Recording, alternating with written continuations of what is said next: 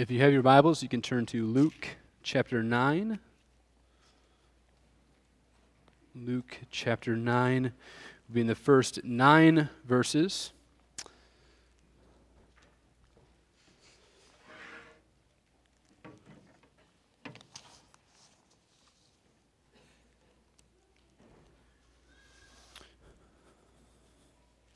of Luke chapter 9.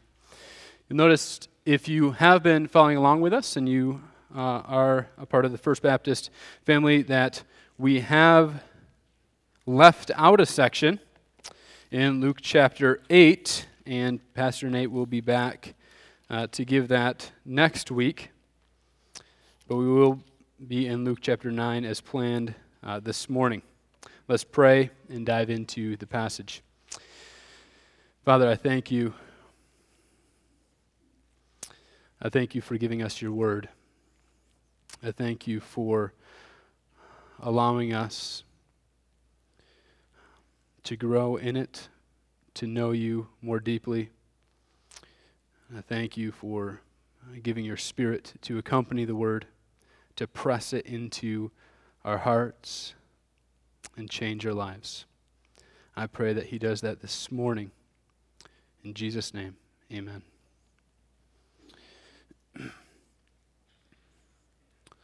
Luke chapter 9. Hopefully, you've turned there. And if you still are, one thing that is unique, perhaps, about our generation is if we don't know something or we don't know how to do something, we can simply say, just YouTube it. Just YouTube it, and we are able to pull up a YouTube video of someone doing something that we might have no clue how to do, and we watch them do it and study the video or simply passively take it in, and then we go to work. Uh, growing up, I have mentioned this before, but I, I grew up in a car family. We were always working on cars. And before we had Haynes manuals, uh, some of you might know what that is a, a manual telling you how to uh, fix different parts in your car, telling you how to work through different problems that you come across. And so you'd read through and uh, understand how to do the problem or how to fix what needs to be fixed. And then you would try to somehow, out of a couple black and white pictures, uh, make that happen.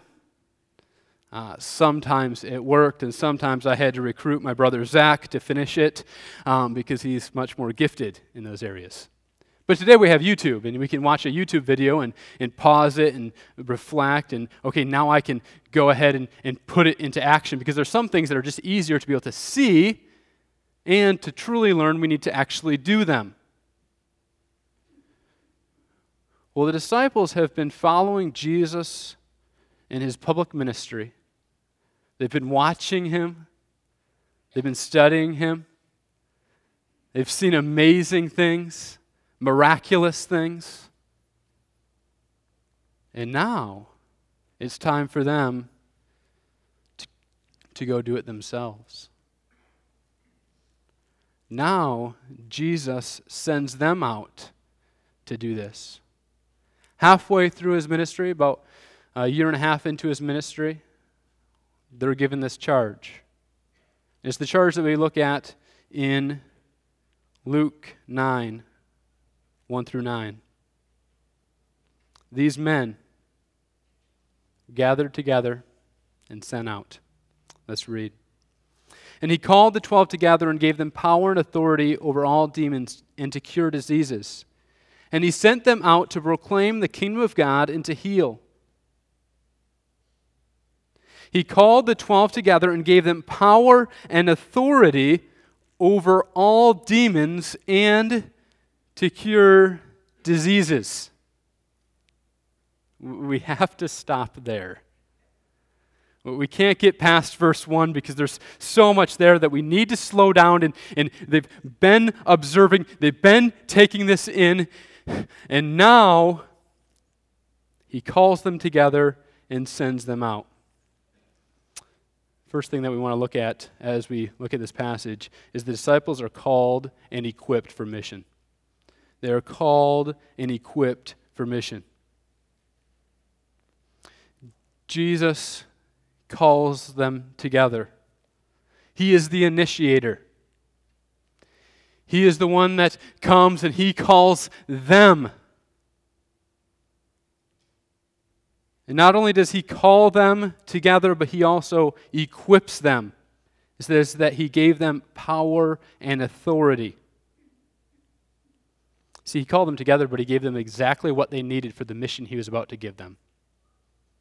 Can you imagine what are, what's going through their minds at this moment? Jesus, the miraculous, Jesus, the one who is curing diseases.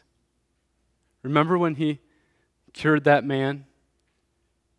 Remember when he sent those demons into those pigs and they booked it to their death?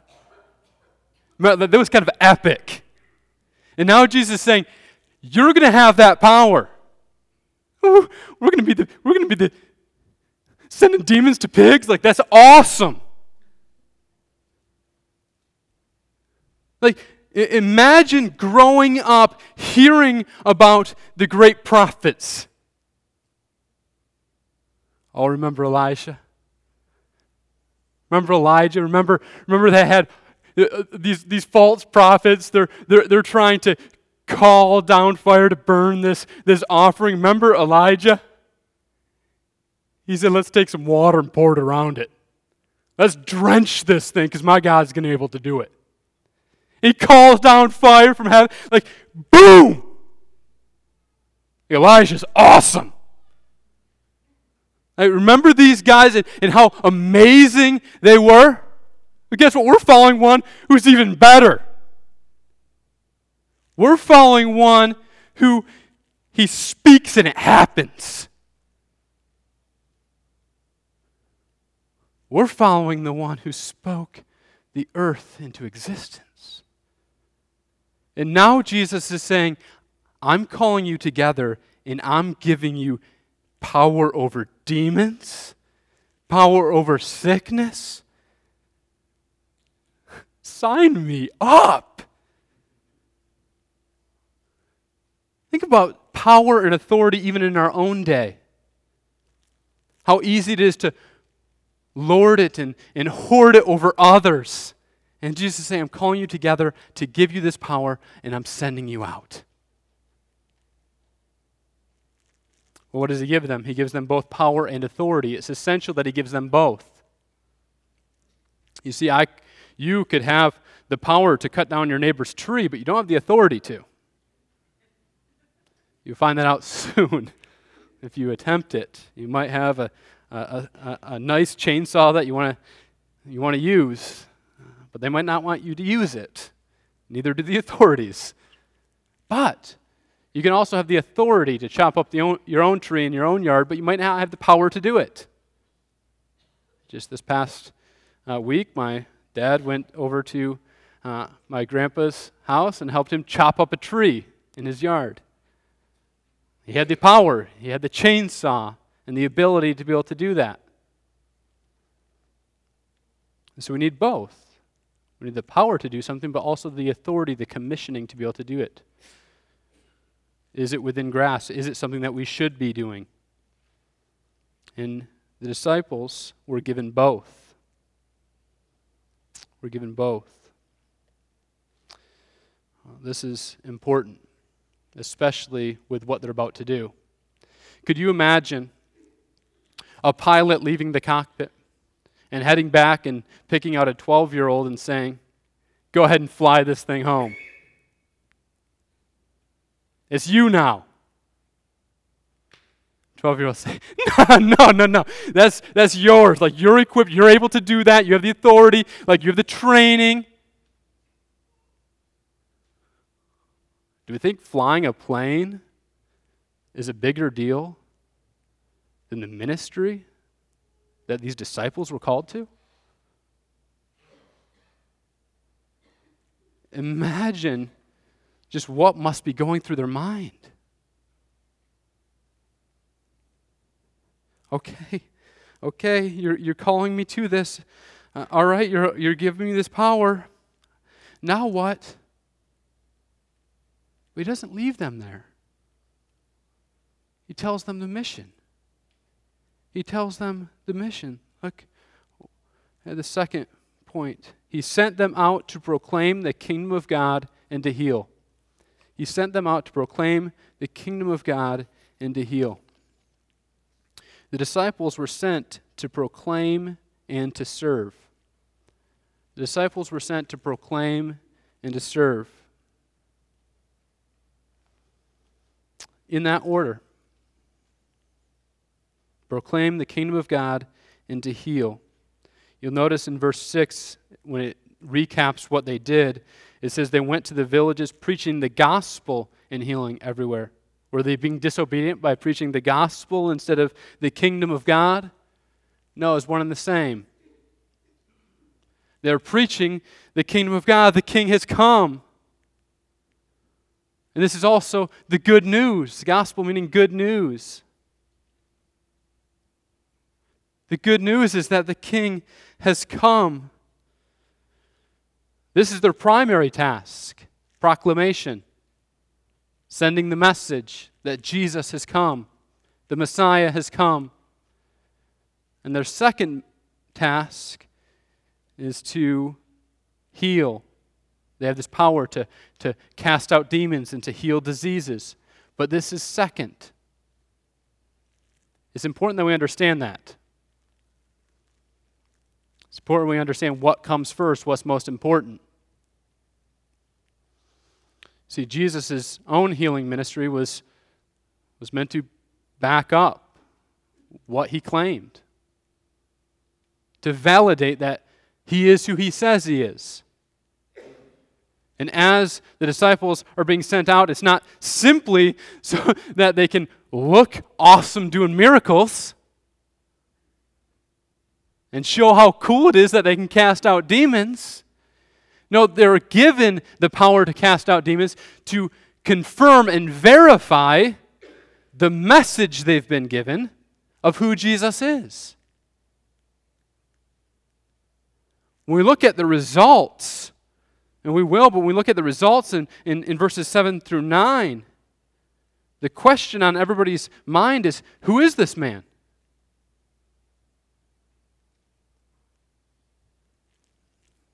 Is to make much of Jesus. That was their mission, to proclaim and to serve. We have the most direct application, perhaps, for pastors today. Pastors and missionaries. See, the disciples are called, but they're also called into full time ministry. Become fishers men, leave everything behind, and, and, and, and do this ministry.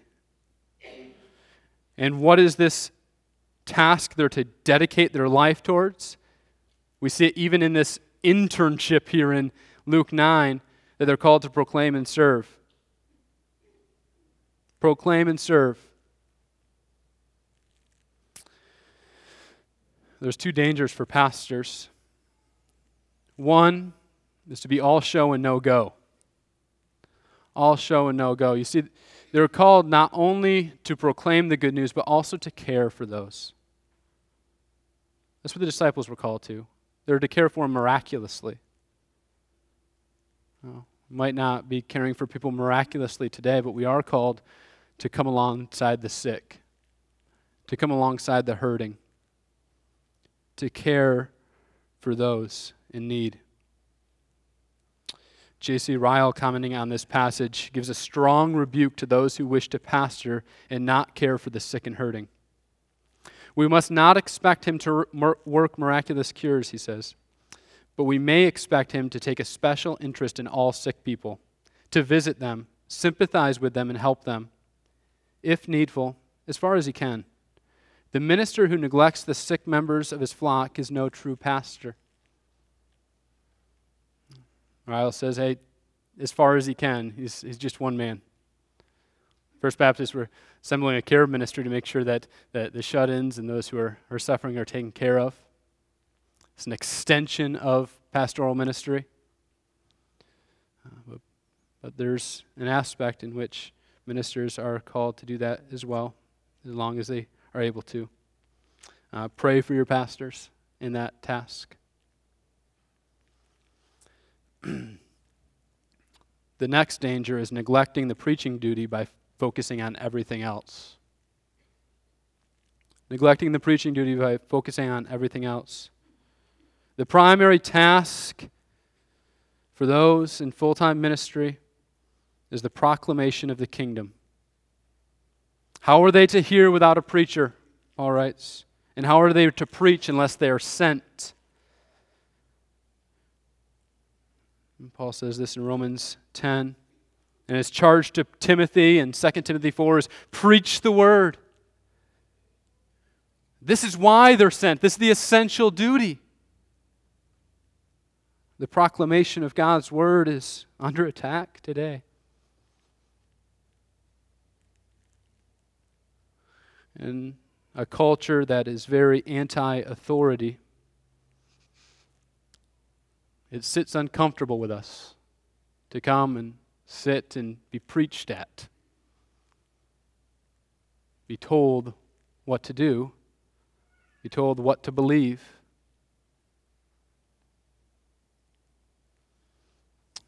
This is my authority, anybody whose authority who stands behind the pulpit, does not rest in us, it rests in the Word of God. But God does, out of His grace, allow us to gather together and hear His Word proclaimed. Studying our Bibles on our own is an essential duty, we must do it. But we can be quick to wiggle out of certain passages, quick to turn our own flavor on it. It's important that we sit under the preached word. A pastor who neglects to rub shoulders with the sheep, caring for the sick, is like a bird with a damaged wing. But a pastor who doesn't preach is a dead bird. There's no life, no true biblical life in that ministry.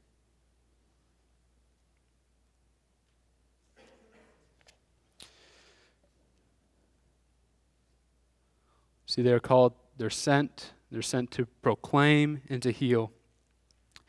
But Jesus also gives them instructions. He also gives them instructions. Thirdly, look at verse 3. And he said to them, Take nothing for your journey, no staff, nor bag, nor bread, nor money, and do not have two tunics. Whatever house you enter, stay there and depart from there. And wherever they do not receive you, when you leave that town, shake the dust off your feet as a testimony against them. And they departed and went through the villages, preaching the gospel and healing everywhere. Third, disciples trust the methods and the mission of God. Disciples trust the methods and the mission of God. Jesus doesn't want, leave them wondering what they should do, where they should go. He, he, he gives them instructions. And what are his instructions? Take nothing for your journey. Don't take a staff, no bag, nor bread, nor money. And don't have two tunics. What does this mean? What, what is he communicating here? Well, in Mark's gospel, it tells them, in the same account, it tells them, take nothing but a staff. In this passage, it says, take nothing, not to even take a staff. So, what, what does this mean? Well, in those days, the journeys were hard. And they would take a staff to help them along their, their journey, along the roads. And if a robber were to come, or they could fend him off with their staff. Says, don't take two tunics in this passage. I think what Jesus is saying is take nothing but the clothes on your back and go. They had a staff already. Take, just keep on going. Don't take an extra one. Just take what you have and leave. Don't take a money bag. In other words, don't be collecting money as you go. Don't be a traveling preacher who's opening up your bag and saying, Help me with my next night stay. Help me with that, my journey. No, be like the, Israelites in the Exodus, like, trust my provision. You will be taken care of. Trust is the emphasis of not taking a staff or a bag or bread or money and not having two tunics. Just leave and go. You're going to be taken care of. What I call for all who are in ministry depend on God, trust in Him. You will be taken care of. His instructions of where to stay is the second set of instructions. Whatever house you enter, stay there, and from there depart. Couple possible meanings here. Is he telling the disciples, hey, if you go to a house and uh, it's just a, a, a, small house, and you see a nice looking house beyond, don't go to that house. Stay, at, stay where you, you started. Don't be, don't be scouting the horizon for who has the fanciest house. Well, that's one possible meaning, but I, I think what Jesus is getting at is something else. He says, when you go to a town, stay in one house, and then when you're done staying there, go to a different town. You see, in those days, people were very sensitive not to overstay their welcome. You're not going to stay at somebody's house for months on end to get to the point of, hey, when are they going to leave, honey? No, they were very sensitive and they're going to stay a short amount of time.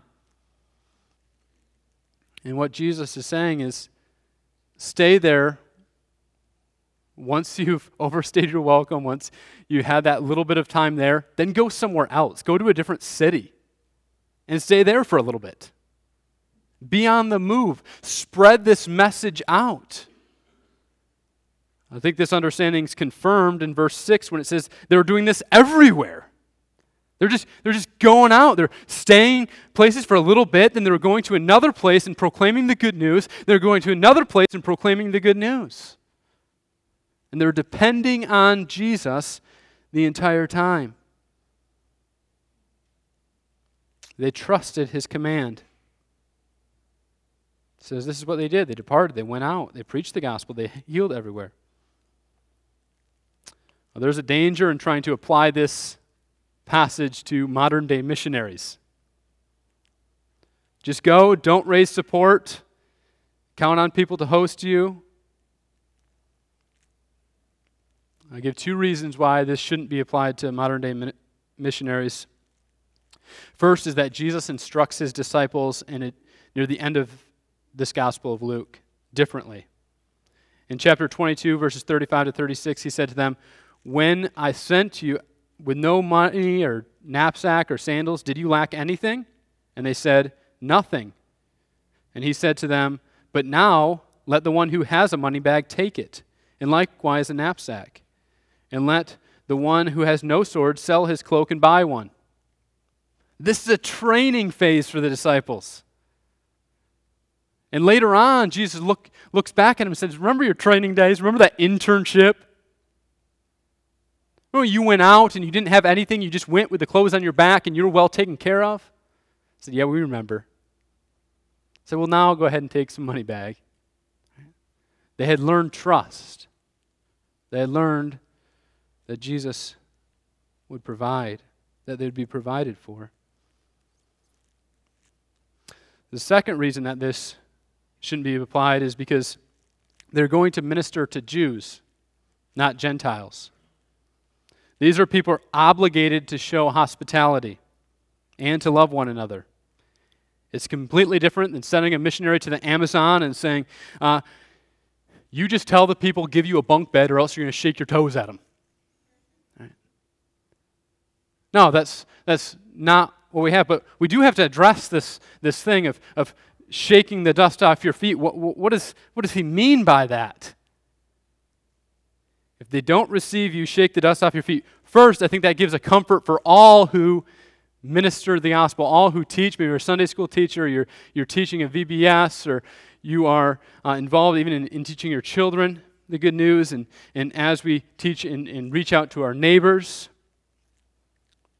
is a comfort because he says, expect, expect people not to greet you well.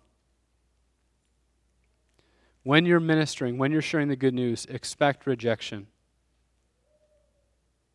Now, this is an awkward thing, right? This is an awkward thing for him sending them out for the first time. They're kind of rookies in the field and expect rejection. Think of uh, elite college football or something like that. If they're going to schedule an early game of the season, they're going to schedule it against somebody that's not very good especially if it's a young team, because they're going to give their young team some confidence. You, you, you, crush the little guy and you're, you're gelling together as a team, and now you can do well. But Jesus, when he sends them out, he says, expect to be rejected. This can be a par and course for your ministry. You're going to expect this over and over again. When you share the gospel, when you tell other people the good news, you will be faced with rejection. It starts now. But then he gives them a comfort. He said, When you leave the town, shake the dust off your feet as a testimony against them. Shake the dust off your feet. When Jews would travel uh, to Gentile land for a variety of reasons, but as they came back um, to their own land, they would shake off the dust and then enter into their homeland. It was a symbolic gesture of shaking off the idolatry and the false worship of the land that they just been in. I don't want my people influenced by the practices and the evil wickedness of those people. And so I'm going to shake it off and I'm going to come back, and they're not going to be tainted with their dirt if you will. What were the disciples communicating when they shaked off the dust of their feet? You claim to be God's people, but you're not the true Israel. You are not the people of God. You may claim Abraham as your father, but if you reject Jesus, you reject God. Shaking their feet off was communicating something that Jesus was communicating throughout his entire ministry. The true people of God are the people who trust and believe in me.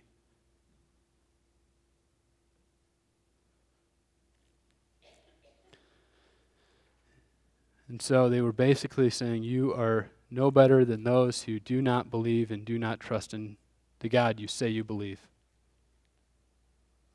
To say you believe in God is to believe in Jesus. There's no other way around it. So we see G- they trusted the instructions of Jesus. They went everywhere, they did what he said, and we also see that they showed the same priority and mission. They didn't heal everywhere, then preach the gospel. They preached the gospel and healed everywhere. The order matters. They were doing his task, they were sharing his message. They were simply ambassadors of the king, not pretending to be little kings themselves.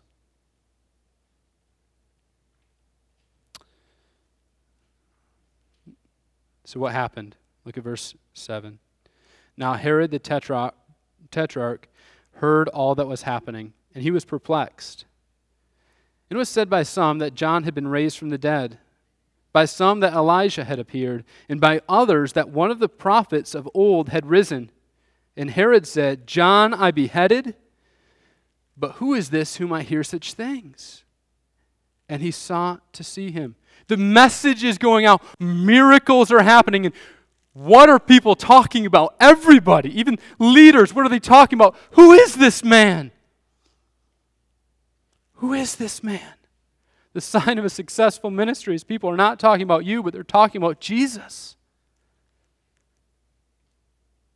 Herod the Tetrarch, who is this? This is son of Herod the Great, the man who tried to have young Jesus killed.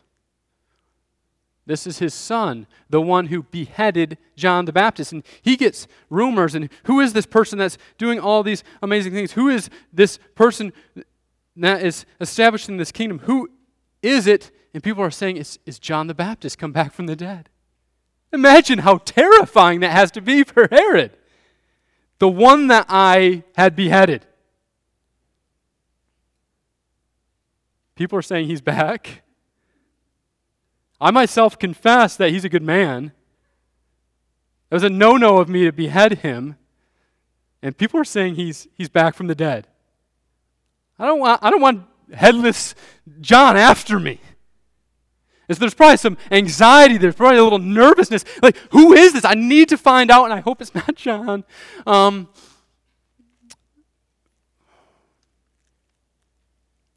who's doing this? You just see disciples impact the world around them for Jesus. People start talking about Jesus when we're on mission for Him. People start talking about Jesus. So, what does this have to do with you? We talk about how this applies to pastors and missionaries. But what about you? What about you? I'd like to work through these again, drawing out applications for each and every one of us. First, you are called and equipped for mission. You are called and equipped for mission. If you are a Christian here this morning, you have been called by God and you are equipped for His mission. You are equipped to battle sin in your life. So that they had a power over demons, power over Satan. You have power over sin in your life.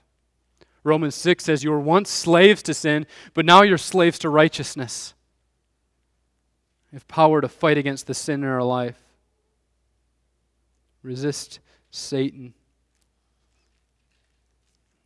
But not only were we called and equipped in the beginning, but every week we are called and equipped.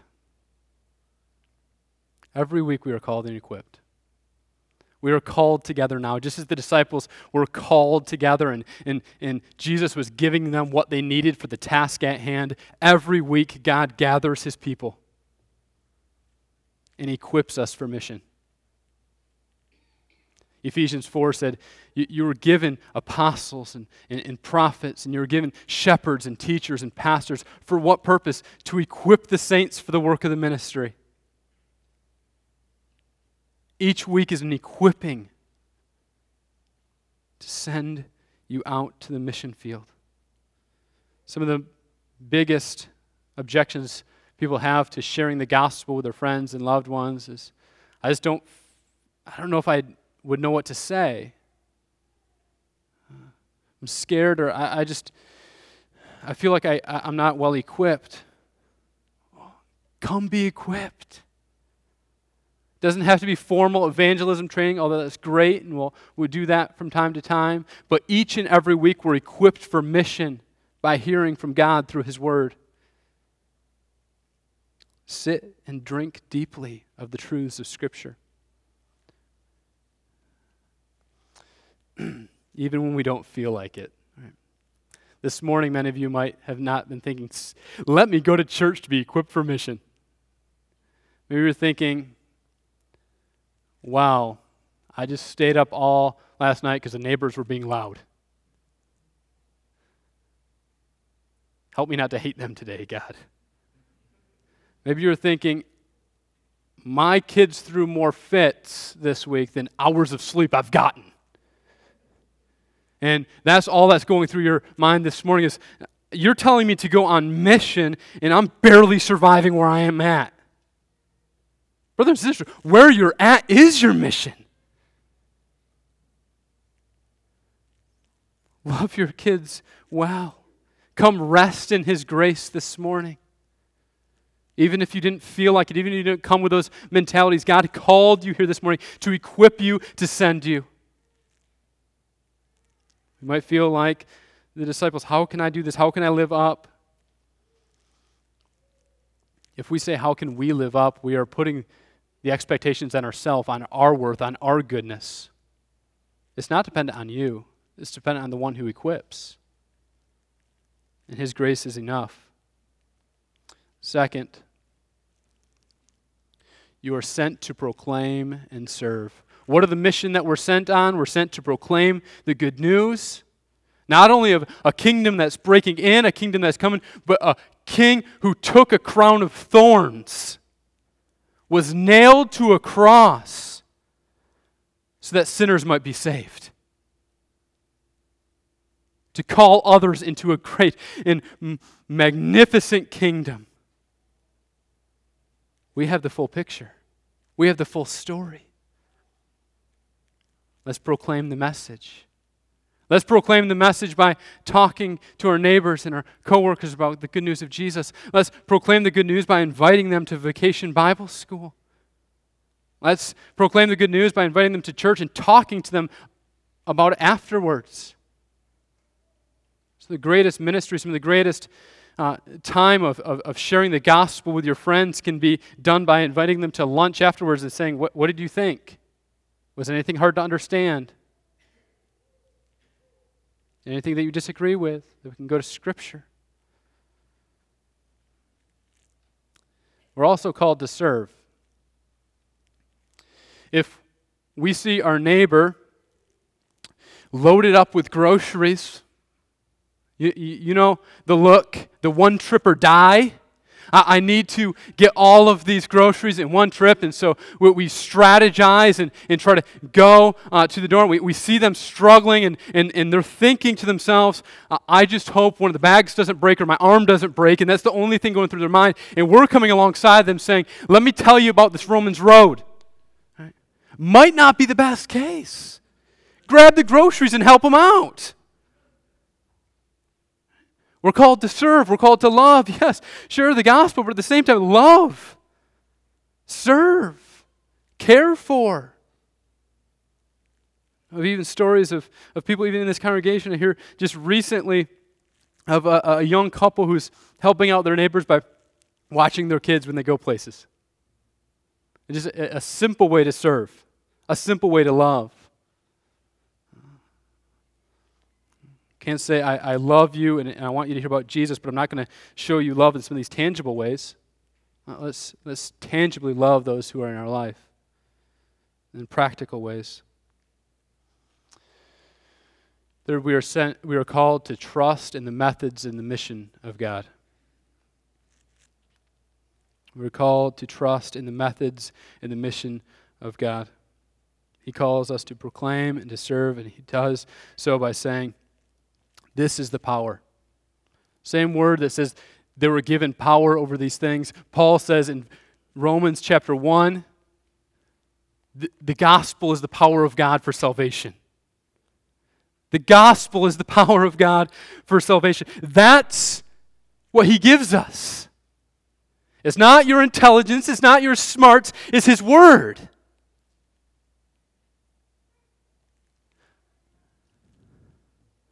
Faith comes by hearing, and hearing the word of Christ. Are we trusting in our own selves? Are we trusting in our own abilities, our, our, our, our creativity to save sinners? Are we trusting in Jesus, in His Word?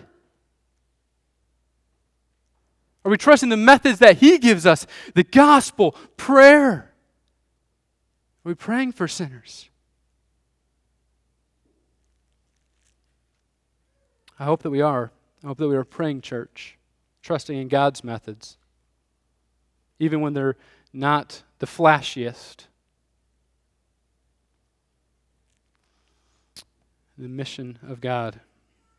That we are not becoming a social gospel and only caring for the tangible needs, but we are using words and sharing the gospel with sinners. Jesus died for sinners. Trust in him and live. Let those words leave our lips frequently. Do not be ashamed of the gospel.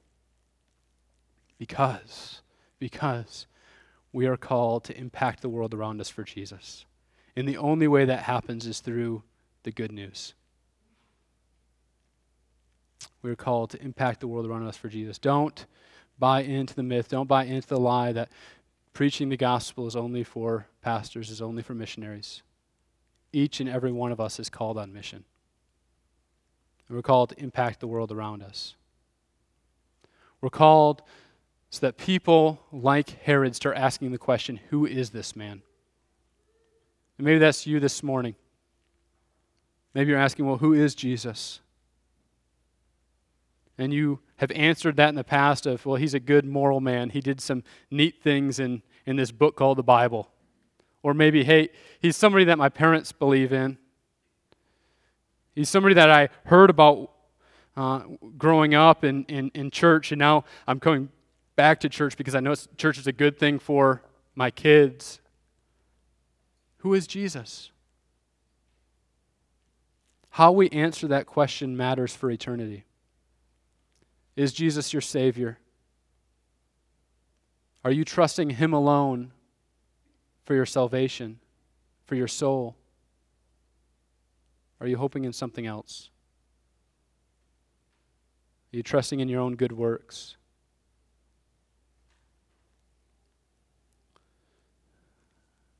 Brothers and sisters, it's through Christ alone that we are saved. Turn from your sin and trust in his work on the cross. It is enough to save you. If you trust in Jesus as your Savior, you too will have the power to fight the sin in your life. You too will be given authority. And all who have trusted Christ right now, as we are sent out from here, we are sent to proclaim and to serve.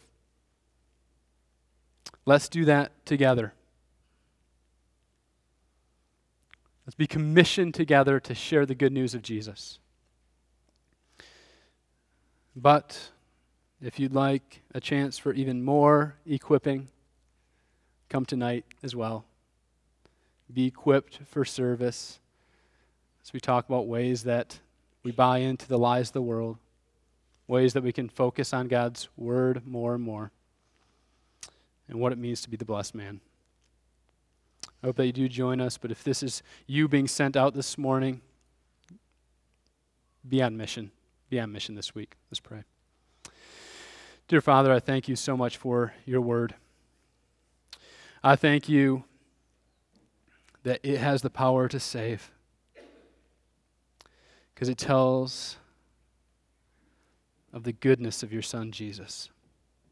God, for those of us who are in Him this morning, I pray that you Send us out this week equipped to serve you. Help us to rest in you when it's hard, and help us to depend on you when we want to try our own things. And uh, God, you are enough for us. It's in Jesus' name we pray. Amen.